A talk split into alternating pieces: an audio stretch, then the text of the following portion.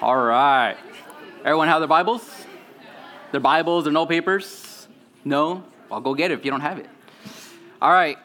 The magic number is 11 and 29. 11 and 29. Anyone guess what it is? 11 and 29. Go for it. Nope, negative. No one can guess 11 and 29. What, are you guys still asleep? Come on. 11 days till Thanksgiving, 29 days till Christmas. Come on, guys. Are you guys keeping track? Oh gosh. Are you guys one of those like, I live day to day. I don't look at my calendar. I don't even have a watch. All right. 11 days to Thanksgiving, guys. It's like you got but like two more days to start fasting, so like you don't eat anything for the next week, and then you just stuff yourself. 29 to Christmas. Look at your calendar. I can do math. Well, not kinda. Who's ex- okay? Raise your hand if you're more excited for Thanksgiving rather than Christmas. No? Okay, you guys all prefer Christmas over Thanksgiving? Okay. Did you guys already ask your parents what you want or not yet? Okay. All right, who wants the PS5 or that's the new thing, right? The, all right. I didn't even know that thing was coming out, so I saw like a meme on it. I was like, there's a five? Gosh. Okay, this is how old I am. The last console that I had was a PlayStation 2. That's how old I am. Okay? It was like Madden 2000 or something. all right. So, all right. But yeah, 11 days to Thanksgiving, 29 days to Christmas. And sounds like you guys are excited about it, so that's awesome. All right. All right, you guys ready? All right. Bring it in. Shh. Sweet. All right. Okay, so today, if you haven't noticed, we're going to be in James chapter 2, verses 1 through 9. Let me get my timer started here so I don't talk for like three hours and then you guys are going to hate me. All right. Okay, so everyone, turn to James chapter 2, verses 1 through 9. Like Daniel said, when you're there, say word. Word. You guys sound so excited. How come you guys don't like say word? Super excited. You're like, word. Like, I had to open my Bible. Word.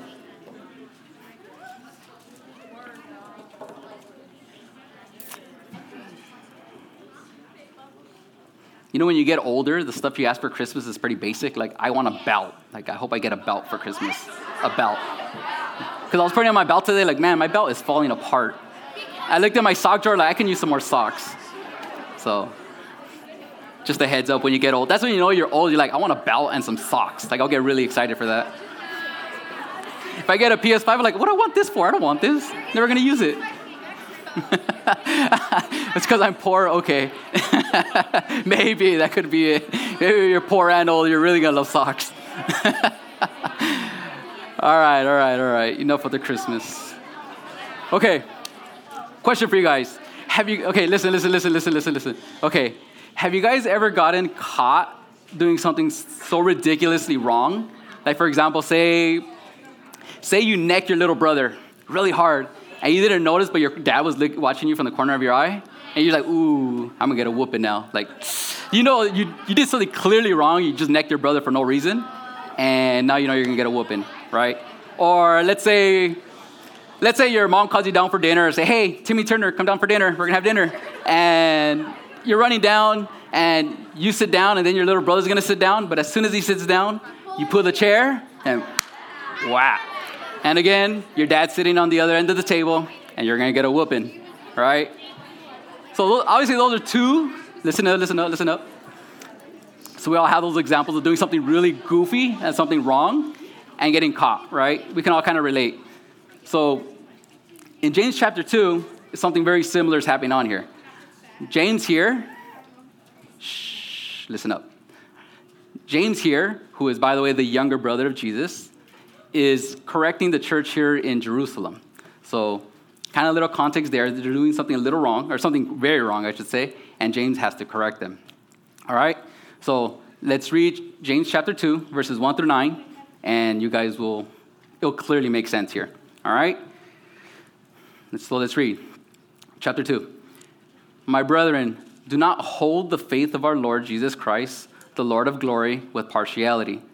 For if there should come into your assembly a man, a man with gold rings and fine apparel, and there should also come in a poor man in filthy clothes, and you pay attention to the one wearing the fine clothes and say to him, You sit here in the good place, and you say to the poor man, You stand there, or sit there at my footstool.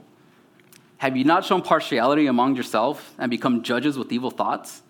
Listen, my beloved brethren, has God not chosen the poor of this world to be rich in faith and heirs of the kingdom which he promised to those who love him? But you have dishonored the poor man. Do not the rich oppress you and drag you into the courts? Do they not blaspheme that noble name by which you are called? If you really fulfill the royal law according to Scripture, you shall love your neighbor as yourself, you do well. But if you show partiality, you commit sin and are convicted by the law of transgressors. Heavenly Father, Lord, we come before you this morning, just asking, Lord, that you just speak to us tonight or this morning, and that we would just hear from you so clearly, Lord, that it would just ring in our minds for the days to come, Father.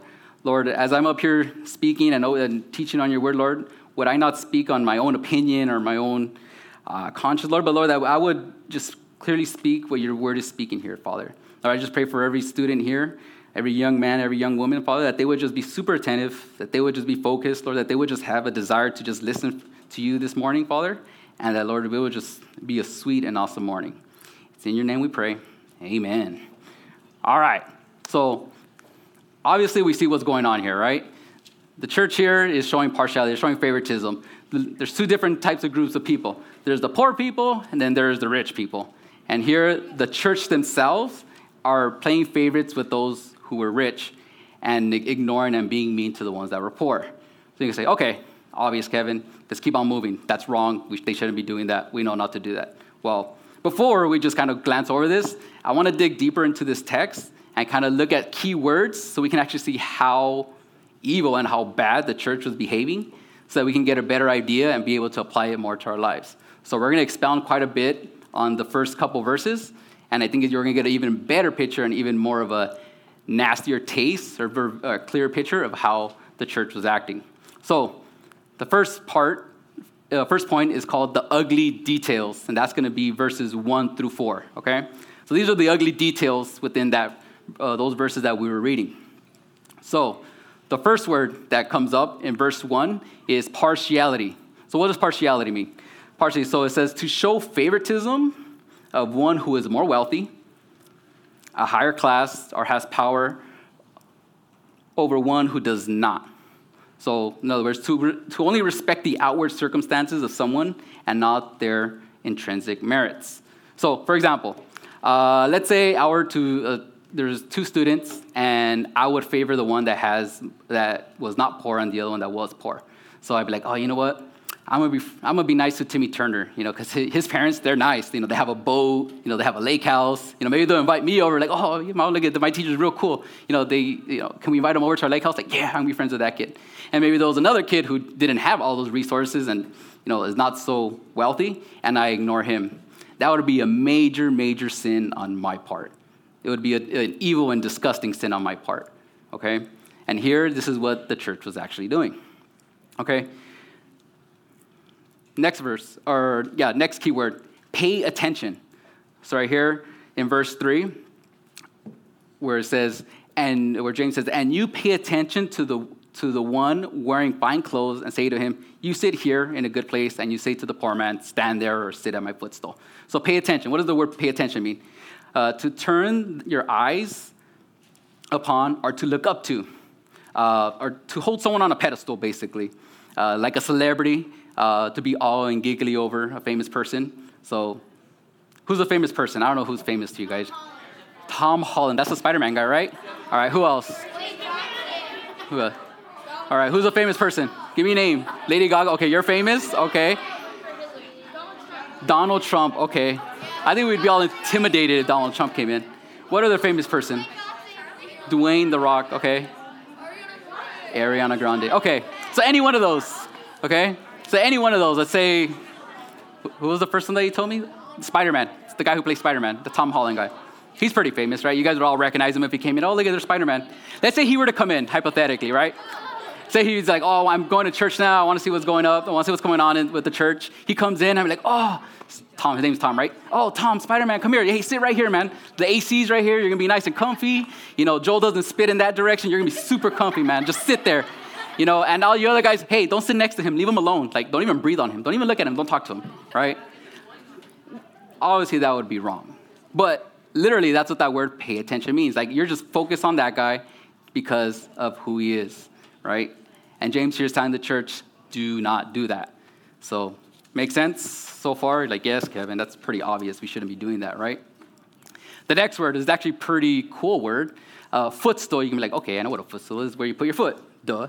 Well, so it could mean a footrest, obviously, where you put your foot, or it could be to subject or to reduce in power. So, for example, like when conquerors, when they would conquer a certain land or conquer a, uh, a tribe or win a war, what would the leader do to the other leader, right? He would go and put his foot on the leader, right? And what would that symbolize? Kill. That would symbolize like, I win, I have power, you don't, you lose, right? You show your authority and your power over the person you just conquered. So that would be like making them your footstool. You guys getting the, you guys connecting the dots here? So when James is talking about, oh, sit at my footstool, he's not saying, oh, you're just telling them to sit on the floor. No. Sometimes we tell you guys to sit on the floor. That's not what we're talking about. Where James here, when he says the word footstool, he's making more correlation is like you're treating these people as if you're so much better than them, which is pretty nasty. And remember, he's talking to the church. He's not talking to the unbelievers. He is talking to the church of Jerusalem. So, getting a, bit, getting a little bit more clear picture of what's going on here. All right. So, again, footstool when you defeat your enemy. Romans 2:11. It says, God, skip that. There is no partiality with God. And this is a great thing. Remember we talked about that first word partiality? So Bible makes it very clear there is no partiality with God. And that's amazing. Think about it. Because if, he, if God did play favorites, I would be the very last one on that list, right? And I'm pretty sure quite a bit of you would be there with me. Way on the bottom. I can name a whole lot more people that I say, yeah, no, God, God favors more than that. If God did play favorites, they should be God's favorites, and I should not be God's favorite. But thank God, God does not play favorites. Amen? Amen. All right. Second verse. Psalm 10, or 110, verse 1. Here it says, The Lord said to my Lord, Sit at my right hand, and I'll make your enemies your footstool. Again, that word footstool. Next verse, Isaiah 66, 1, it says, Heaven is my throne, and earth is my footstool.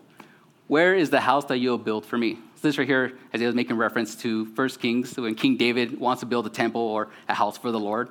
And Lord, the Lord's like, David, like, you want to make me a house? Earth is my footstool. Like, you have no idea how grand heaven is where I'm at. Like, that's nothing. You can't build me a house within heaven that's going to be more better than heaven. However, that's a whole different story. Okay? But again, to, to clarify, God here is not this evil conqueror like Thanos. He's going to be like, oh, yeah, I conquer Earth and they're beneath my foot and I conquer them. No, that's not, that's not what I'm, the Bible is implying here or saying. What the Bible is uh, saying here is just how vast and mighty and powerful God is compared to us. Make sense? So God is not an evil conqueror like Thanos. God is a loving and just God, okay? All right, next verse, which is, uh, or not verse, but uh, keyword is evil thoughts. Here, check this out. In verse 4, where it says, Have you not shown partiality among yourselves and become judges with evil thoughts? And, the, and this word means the attitude and actions against the poor were not wrong. They were not only wrong, but they were evil. They were seeing the poor as lower than them, and as a result, they exposed their nasty, sinful heart. So again, it's not James not saying, okay, you guys are doing wrong, like stop that. Like, no, what you guys are doing is evil. Your hearts are evil at this with this attitude. Okay? So again, to summarize the ugly details here, it's here. They're playing favorites to those with money and influence. They had a very low view of the poor, and they had a horrible, sinful heart with regard to how they saw people. So far, not too good for the, for the church in Jerusalem, right? Not looking good. Okay, next point, which I titled God and the Poor. So I kind of wanted to dive in a little bit here as far as because he's talking about rich and poor. I was like, okay, well, does that mean we can't be rich? Does the Bible say, oh, if you're rich, you can't go to heaven or you can't be a Christian? No, that's not what the Bible is implying here, okay? This does not mean that you, if God, if you're wealthy, God does not love you. That does not what it mean, okay? What it means is the poor are more likely to respond to God's gift of salvation, which has, the rich have more obstacles, um, such as like, I don't need God. Like, I have money. What do I need, what do I need God for? I don't need someone to save me. Like, I did good. I have, I went to school. I won the lottery. You know, I worked hard. I have all this stuff. Like, I'm good. I'm okay. I don't need salvation. What do I need to save from? I'm perfectly fine. See, you see how your heart can change rather drastically once you have a lot of resources or a lot of money? That's where God is saying if you're wealthy, it's a lot more difficult. Whereas the poor, and let me, let me clarify who the poor are. The poor are not the ones who deliberately choose to, li- to the lifestyle of a beggar. So this is very, this is key, key important here, okay? Because especially nowadays, we see a lot more homeless people walking around or a lot more poor, poor people, right? So who's the poor and who and what's not the poor, okay? Is every single homeless person the poor as far as what we're talking about here? No, okay? They're poor in the sense where they have no money, yes, but that's not who the Bible's talking about as far as the poor. The poor here are not the ones who deliberately choose the lifestyle of a beggar, which usually consists of a life of drugs, stealing, and choosing to refuse God's help. This is this that type of person is called a rebellious person who chooses to live in a life of sin. You see? Whereas say there is so what is the poor? So that's what the poor is not. That's someone who has a rebellious heart and just refuses to follow God. The poor are the ones who have lost everything and have nothing to lose with very little hope. Those are the ones like, hey, I follow God, all right? I put my trust in God. Or, you know, I don't ch- deliberately choose to have a rebellious heart. I don't know what the gospel is yet, but I don't, I have nothing. I have nothing to give. I have little hope. I have no resources. I don't have money. I don't have connections. I have nothing. That's, who the God, that's what the Bible's talking about who is poor. Make sense? a little bit different as far as knowing who the poor is. All right. Key verses here, talking about the poor. 1 Corinthians 1, verse 26 to 27 says, God does not call the wise, the rich, the noble, but he uses the foolish things for his purpose. Again, the Bible over and over usually favors the poor over the rich. And why? Remember how I talked about the heart, where the rich, it's a lot more difficult for the rich to have uh, a willing heart to refuse God's help and to submit to the Lord when you have all those resources. But God usually chooses the poor because they have more of a willing heart. Proverbs 14:31 Those who oppress the poor insult their maker, but helping the poor honors him.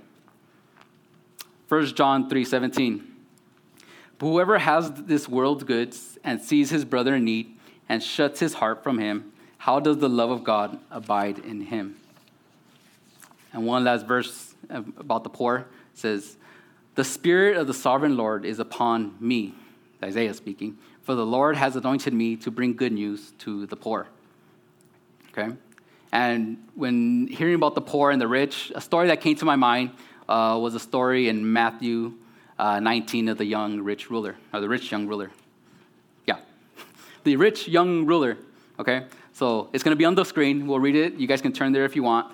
But Check this out. I think this, this story uh, ties in very, very well with, with our study today. So it says this.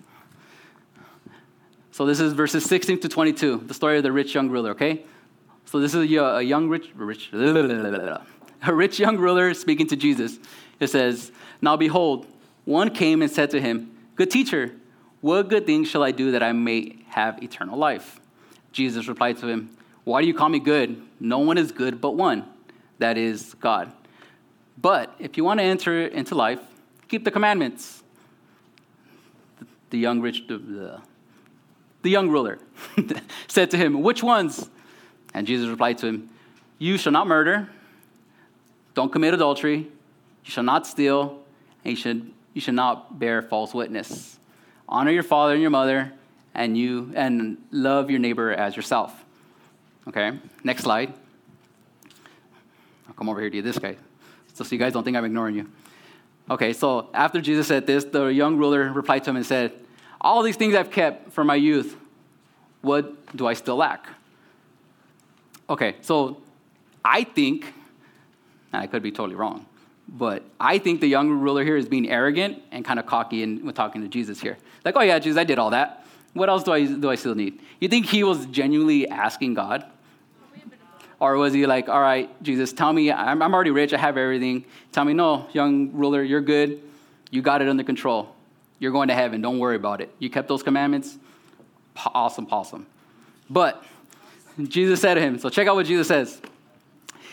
If you want to be perfect, so okay, so Jesus saying, all right, you think you're perfect? If you want to be perfect, go sell what you have, give it to the poor, and you have treasure in heaven, and come and follow me. The, ooh. So now Jesus hits the heart right here. Because not only is he saying, okay, that your actions, he's like, okay, now I'm going to go what, get rid of what you love the most and follow me. And how did the young man reply? But when the young man heard that saying, he went away sorrowful, for he had great possessions. So now, Jesus tells him, okay, you think you have it all under control, but you don't. You have a heart filled with your love for money and for your possessions. So much so that you wouldn't give it up for God. Because he called him God earlier. He said, good teacher. When he said applies good teacher, he's talking, he's referring to him, oh, you're holy and you're God. So the young ruler refused, or he couldn't. His heart, he, within his heart, because he says he went away sorrowful. He's like, like, yeah, I can't do that. Like that, that Jesus, that one thing you're you asking me, I can't do. So next slide. So now, after the young ruler went away, pretty sad, Jesus turns to his disciples and says, Surely I say to you that it is hard for a rich man to enter the kingdom of heaven. And again, I say to you, it is easier for a camel to go into the eye of, the eye of a needle than for a rich man to enter the kingdom of God. Again, is Jesus saying here, like, oh, yeah, he has money, so he can't go to heaven? No. Jesus here, again, you look at the whole context, talk about his heart.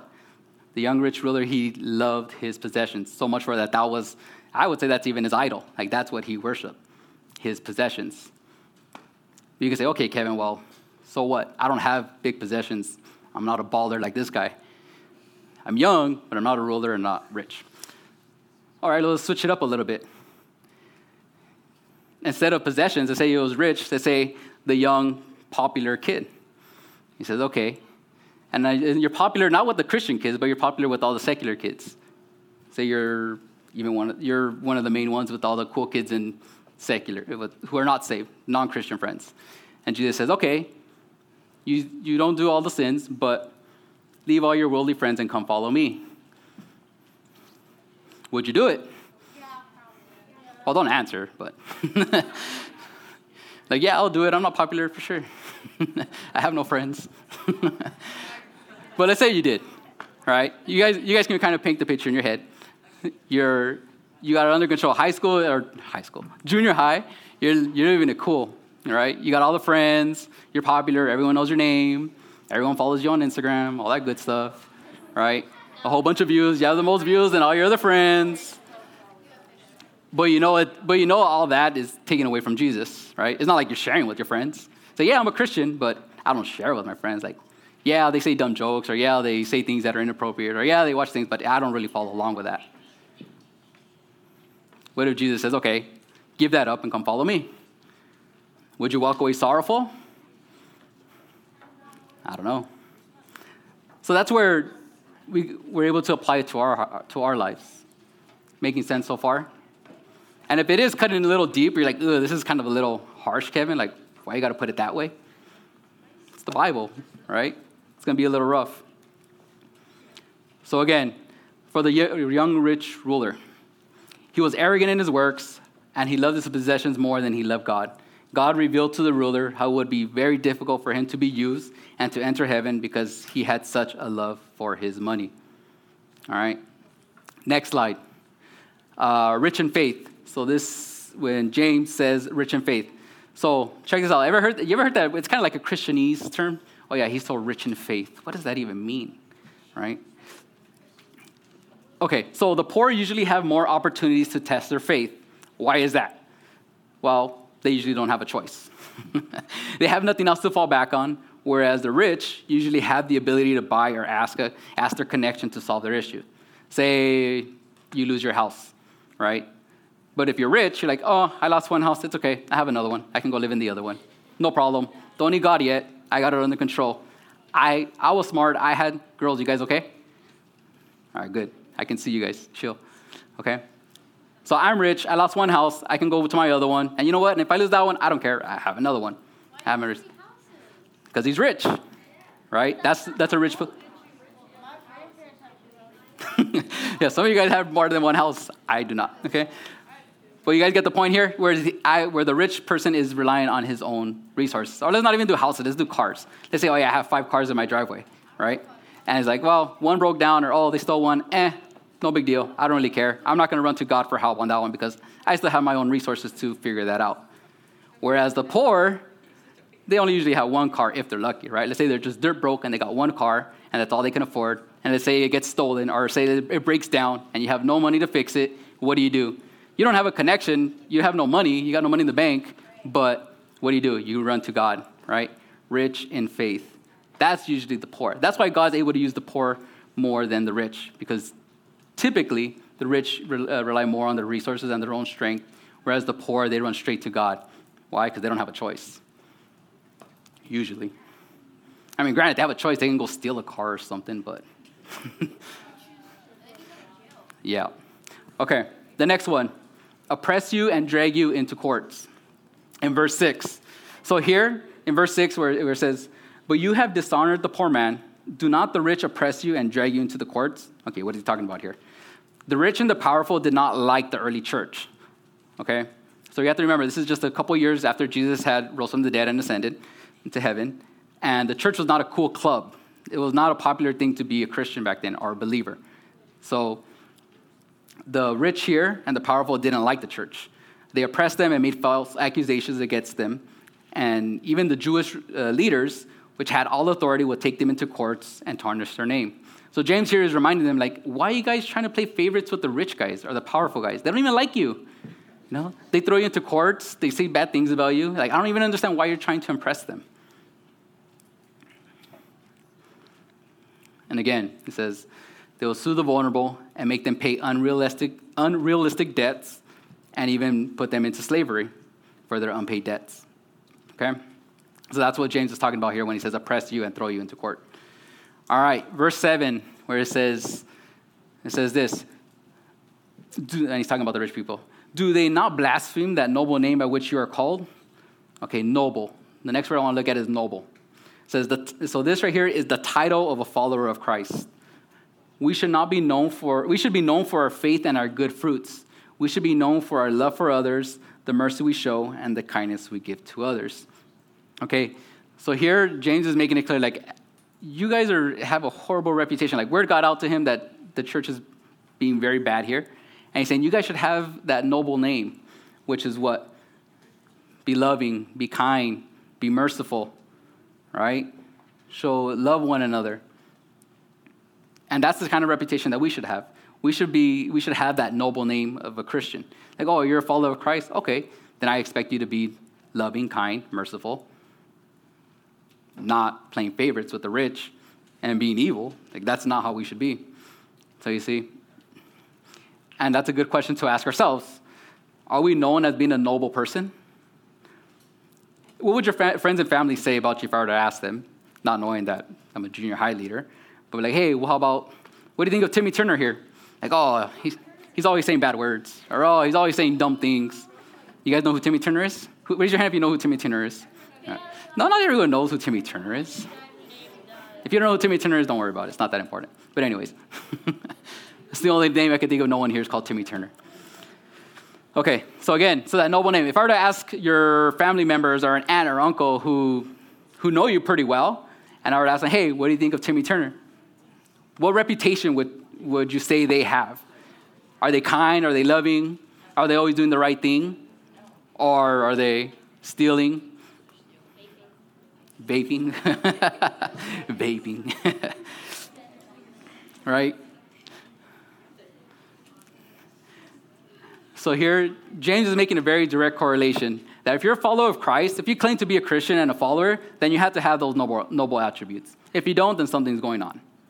Just like how James here is correcting the church. He's like, hey, you want to be, you're the church, you're the church of Jerusalem, you're followers of Christ, but you're doing all these nasty stuff, that's not right. That's not what you're supposed to be known for, okay?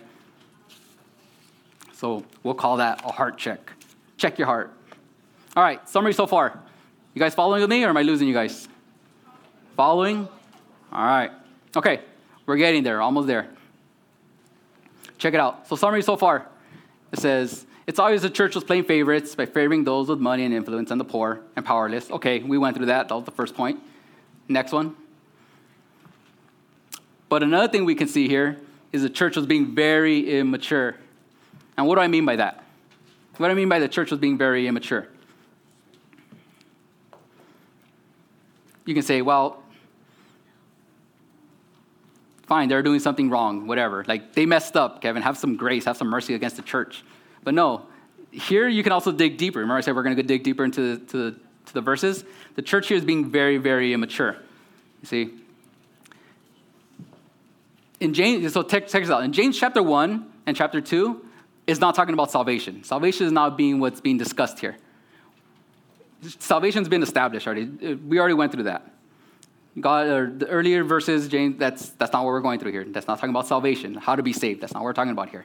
Right here, it's now what's going on after you're saved. And that's a lot of us here. Like, yeah, Kevin, I, I raised, I've been a Christian for a couple months now or a few years. Like, yeah, I'm saved. Now what? So this is where it really applies to us, where, okay, we're saved. Now what? Here, James has to correct them. like, James is not questioning their salvation here at all.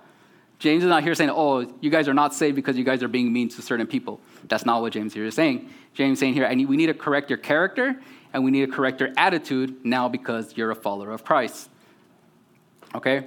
So not only, not only do, as we as believers do we grow in our faith, but we have to grow in our character as well. That's very, very important. Okay? So, the, so think about it. The fact that James even has to bring this up is pretty embarrassing, right? It's shameful. You would assume that, oh, this is the church, you know, they're good. You know, they're the example. You know, they're the ones that are doing everything right. But no, that's not the case. But here is it's embarrassing what James has to do. But before we start pointing the finger at the early church, we'll see that we're not too too far off. Okay. Where are we at?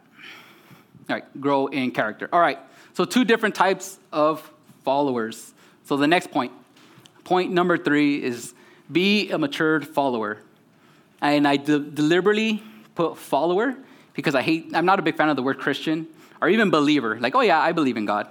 No, a follower, okay? So it sounds a little weird. I even stared at it a little. I was like, is that even right? Matured follower. Or not even maturing, it's a matured follower, okay? And I'm gonna go through two different types of followers, okay? So again, we're not talking about salvation here. We're talking about you're saved, now what? Which is 98% of us in this room. So the first person, one who genuinely accepts the Lord and obtains salvation, cool, awesome. They're going to heaven, woohoo. But they don't do nothing with their salvation. No real growth, no evidence of maturity, no signs of wisdom. Are they still going to heaven? Yeah. They're still going to heaven. Okay? We're not talking about salvation here. We're talking about you're a believer, now what? What's the second type of follower? Okay? One who genuinely obtains salvation, woohoo, they're going to heaven, awesome. Same type of person and moves forward with that free gift by growing and maturing. Next thing maturing in character, they're leaving the old sinful practices behind and showing actual positive fruit in their lives. You guys see the difference between the two followers? E- either one of us fall into the, one of these two groups. You guys hear me that? We're fall, we fall into either or. You, there is no middle ground here. It's like, well, sometimes I grow, but sometimes I don't. Eh you're not in the very, you're not in the, the right column, or the correct column. Technically, that's the right column. Make sense? So check this out. Read this very good, guys. I want you guys to actually take a look at this. Look up here. Ladies, look up here. Ask yourselves, where do I fall on this, on this chart? Am I on the left or am I on the right? Am I actually growing? Am I actually pursuing the Lord? Am I actually wanting to grow in character? Am I leaving the old things that I used to do, the bad words, the, the dumb things I used to watch online, the dumb memes that I used to think were funny? Am I still doing that kind of stuff? Or is there a, drive in my heart that says, you know, I don't want to do that. I want to pursue the Lord. I want to be more like Jesus. I don't want to dishonor my God.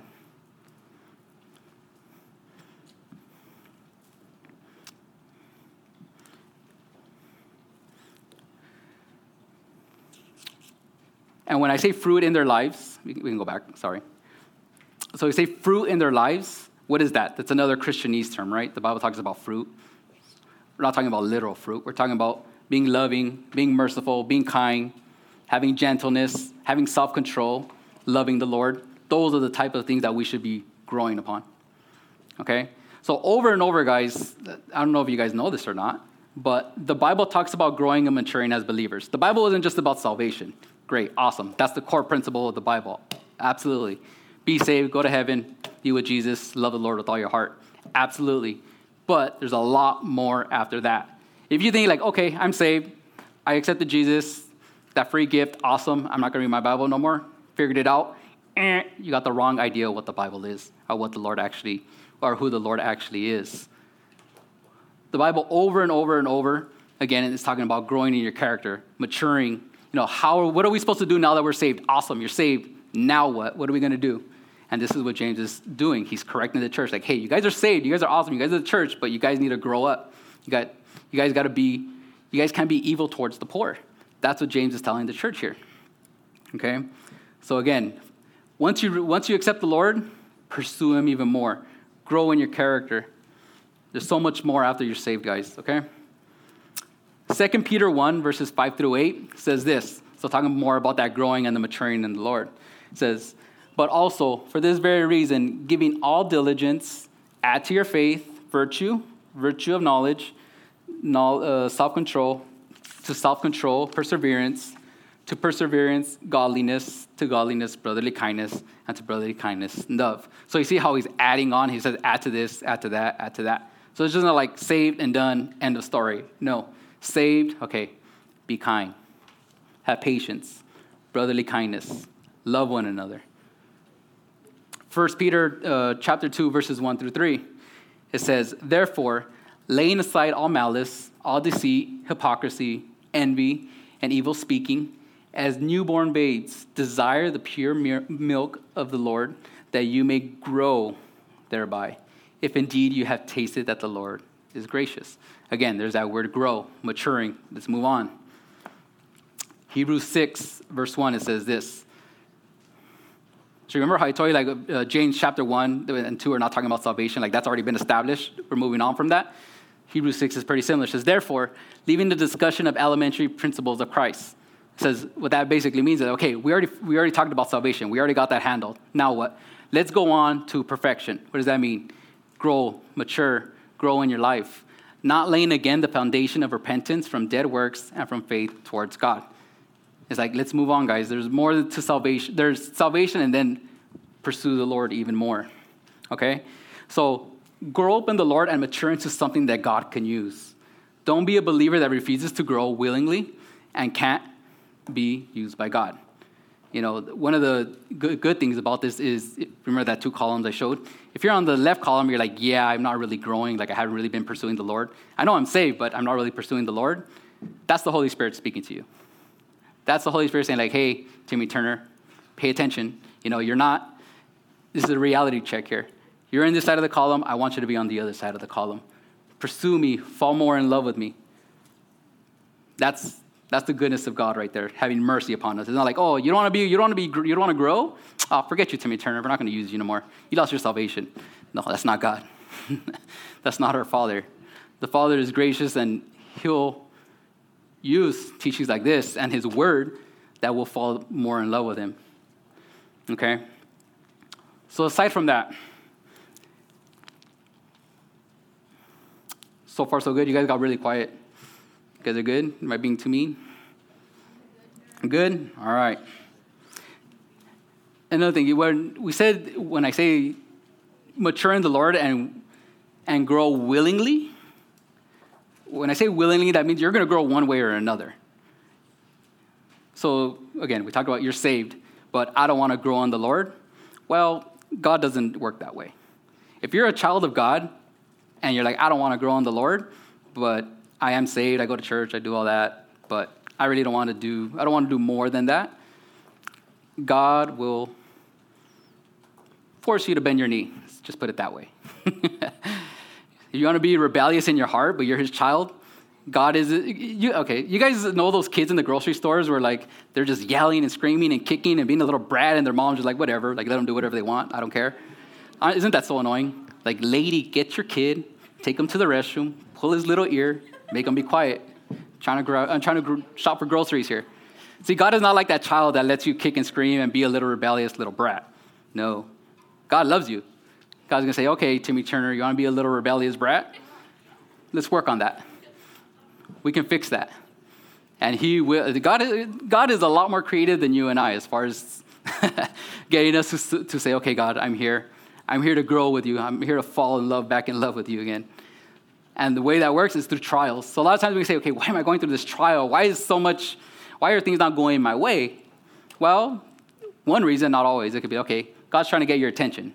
You're not really focused on Him right now, and He's taking certain things out of your life so you can get put your eyes back on Him. So again, willingly. So my advice to you is willingly follow the Lord, or not, He'll pull your ear like He did with Timmy Turner. Okay. you guys will find out. Just Timmy Turner is just a random name. Timmy Turner. but if you don't know who Timmy Turner is, don't worry about it. Okay? All right. Next and final point is rejection accepted. All right? So another observation here that I that I see. So check it out. The church was accepting the rich and the powerful to try to impress them, right? With special treatment, you know, I doubt the church. I doubt the church was doing this because they thought it was the right thing to do, right? To say, "Oh no, we're doing the right thing. We're supposed to treat the ones with money with nicely, and the ones that don't have money, well, who cares? They can sit on my foot." No, that's they don't. They knew what they were doing was wrong, right? But why did they do this? They did, they did this because they wanted to gain approval from the non-believers so that they can be socially accepted. So remember the context where I said the church was not a popular thing back then. The church was hated; they were looked down upon they weren't the cool kids. On the contrary, they were always looked down upon. But the church was treating those with money who were not believers better than they were treating the poor that were believers. And again, they did this because they wanted to be socially accepted. I believe we do this all the time. You know, it's very common. We see this in, not here specifically, but in other churches.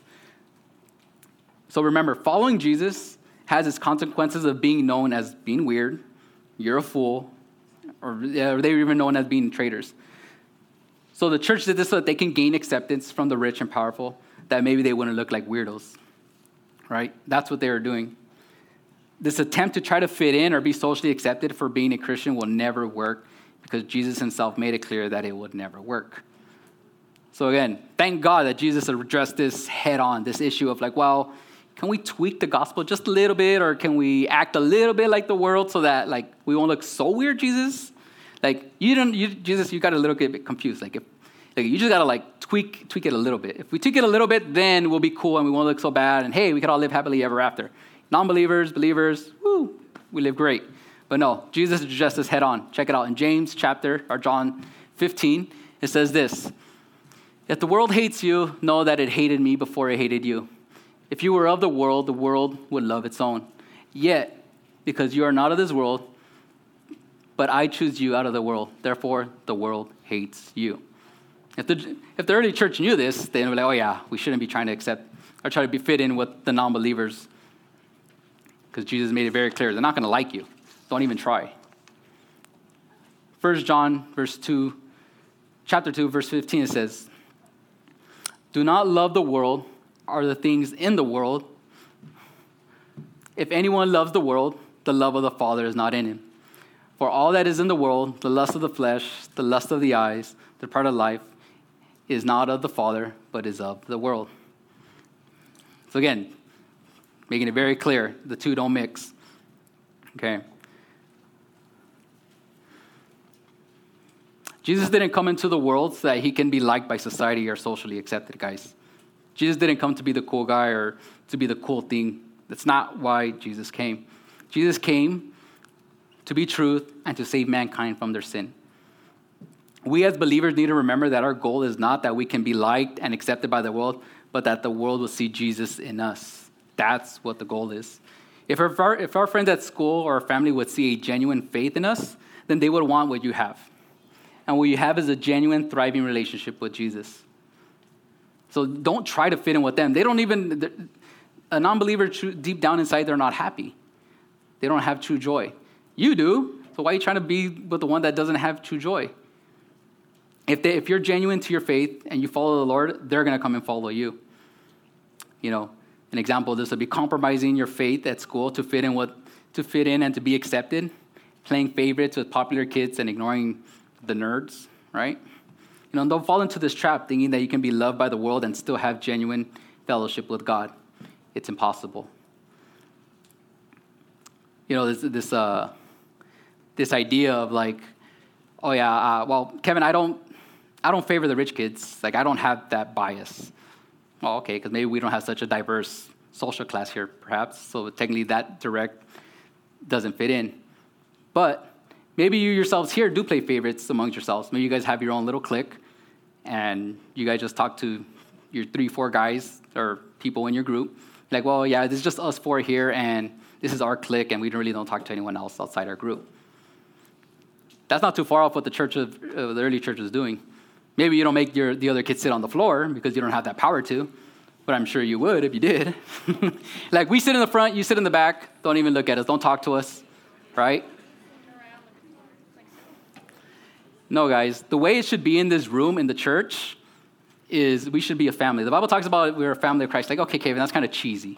We're a family. Yeah, yeah, yeah. No, so I was thinking about this a little bit today in, in the morning. Family, what does that look like? How, what, what's the type of relationship we should have here in the church?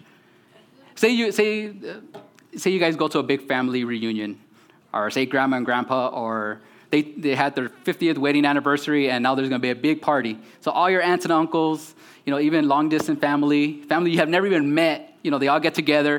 You know, there's 250, 300 people, you know, at this party because it's a big, big feast, but everyone is family.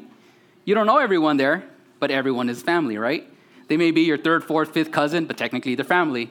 Now, when you're at that party, and say on the other table over there, you're like, oh yeah, that's your third, fourth great uncle over there. Do you go over there and like, I'm not gonna go talk to that fool? Like, he guy's whack. I, don't even know who he is. No, you would never do that. You'd be like, oh, that's my great great uncle. That's awesome. I'm gonna go say hi to him. Hey, I'm Kevin. Never met you before. What's your name? Oh, cool. Oh, you know, you're related to so and so. Oh, that's awesome. Oh, this is your nephew, your, your, your son, or whatever. You go and you be nice to your uncle. You have never met him before, but you know he's your family, right? You're not going to be rude and be like, oh, I'm not going to talk to him. But yeah, we do the same thing here sometimes, right? In the room here, in the high school room, in the main, or even at other events, church events, where technically we're supposed to be family, but we don't act like it. We're like, oh, I don't know that guy. I don't know him. I'm not going to talk to him. Or that girl, she's kind of weird. No, don't even make eye contact. No, she's like, come over here. Don't look over here. Don't look over here. See, you guys, that's evil. That's, listen up, that's, that's evil. We shouldn't be like that, okay? Yeah, I'm not telling you to be best friends with everyone and happy, happy, joy, joy. Like, no, like, I'm not expecting that. But we should never have evil or show rudeness or belittle those who, are, who we don't know yet. We shouldn't have that attitude, okay? I'm not saying that that's what's happening here and that's why we're giving that service. That's not what it is. Maybe it is and I don't see it, but I don't think it's happening. But if it is, cut it out, right? So again, if the shoe fits, wear it. If you see this and you're like, yeah, you know, Timmy Turner and two other fairy parents, we've been kind of kind of had our own little clique the last couple weeks. We kind of need to stop that, right? Making sense?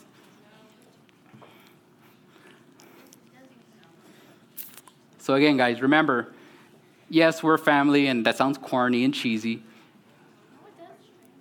Well, some people, it's like family. That's not my family. I don't know that guy. That guy's weird, right? Which again, you're gonna have weird people in your family. How many people have weird people in their family? Again, okay, that's normal. How many people have annoying people in their family? Okay? Again. Maybe we're the annoying ones. I think I'm the annoying one in my family. again, that's normal. You're gonna have annoying, weird, ugly, funny looking people in your family. Just like here, we're not all gonna get along right? Some of us, some people are going to get on our nerves. Shh. Bring it in.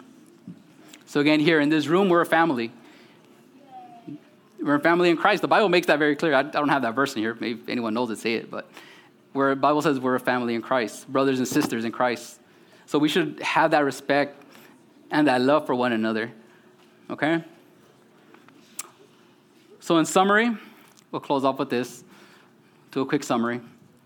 One, don't play favorites with people based on their social class or wealth. Have a noble character to go with your noble name. Thrive to mature in the Lord. And accept being rejected by the world. I just accept that. Because Jesus said, not because I said. Okay? So, a couple questions. A closing encouragement, okay? The last closing encouragement. I'm done with this. So, if you guys weren't paying attention, just listen to this. A couple questions. Am I maturing in the Lord? We should be asking ourselves. What areas in my life, what are areas in my life that I can mature in? Do I have a reputation as a noble person? Do I reflect Christ? Or am I compromising in anything to try to gain acceptance in the world? So again, guys, I hope this, this message was encouraging. Um, could have been a little, I turned a little rough after, but I think you guys are, are strong enough.